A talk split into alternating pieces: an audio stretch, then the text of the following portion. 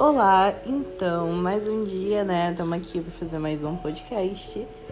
E agora eu vou falar sobre um tal de Jane Gay, que foi o que foi mostrado no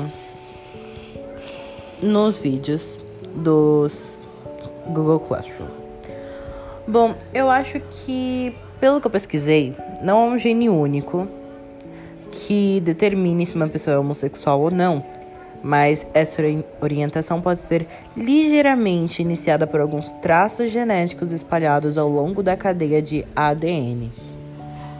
ADN, vamos ver o que é ADN. Tum, tum, tum, tum, tum, tum.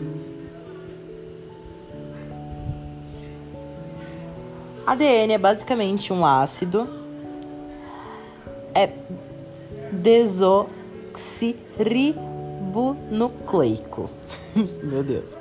É um composto orgânico cujas moléculas contêm as instruções genéticas e coordenam o desenvolvimento e funcionamento de todos os seres vivos e alguns vírus, e que transmitem as características hereditárias de cada ser vivo.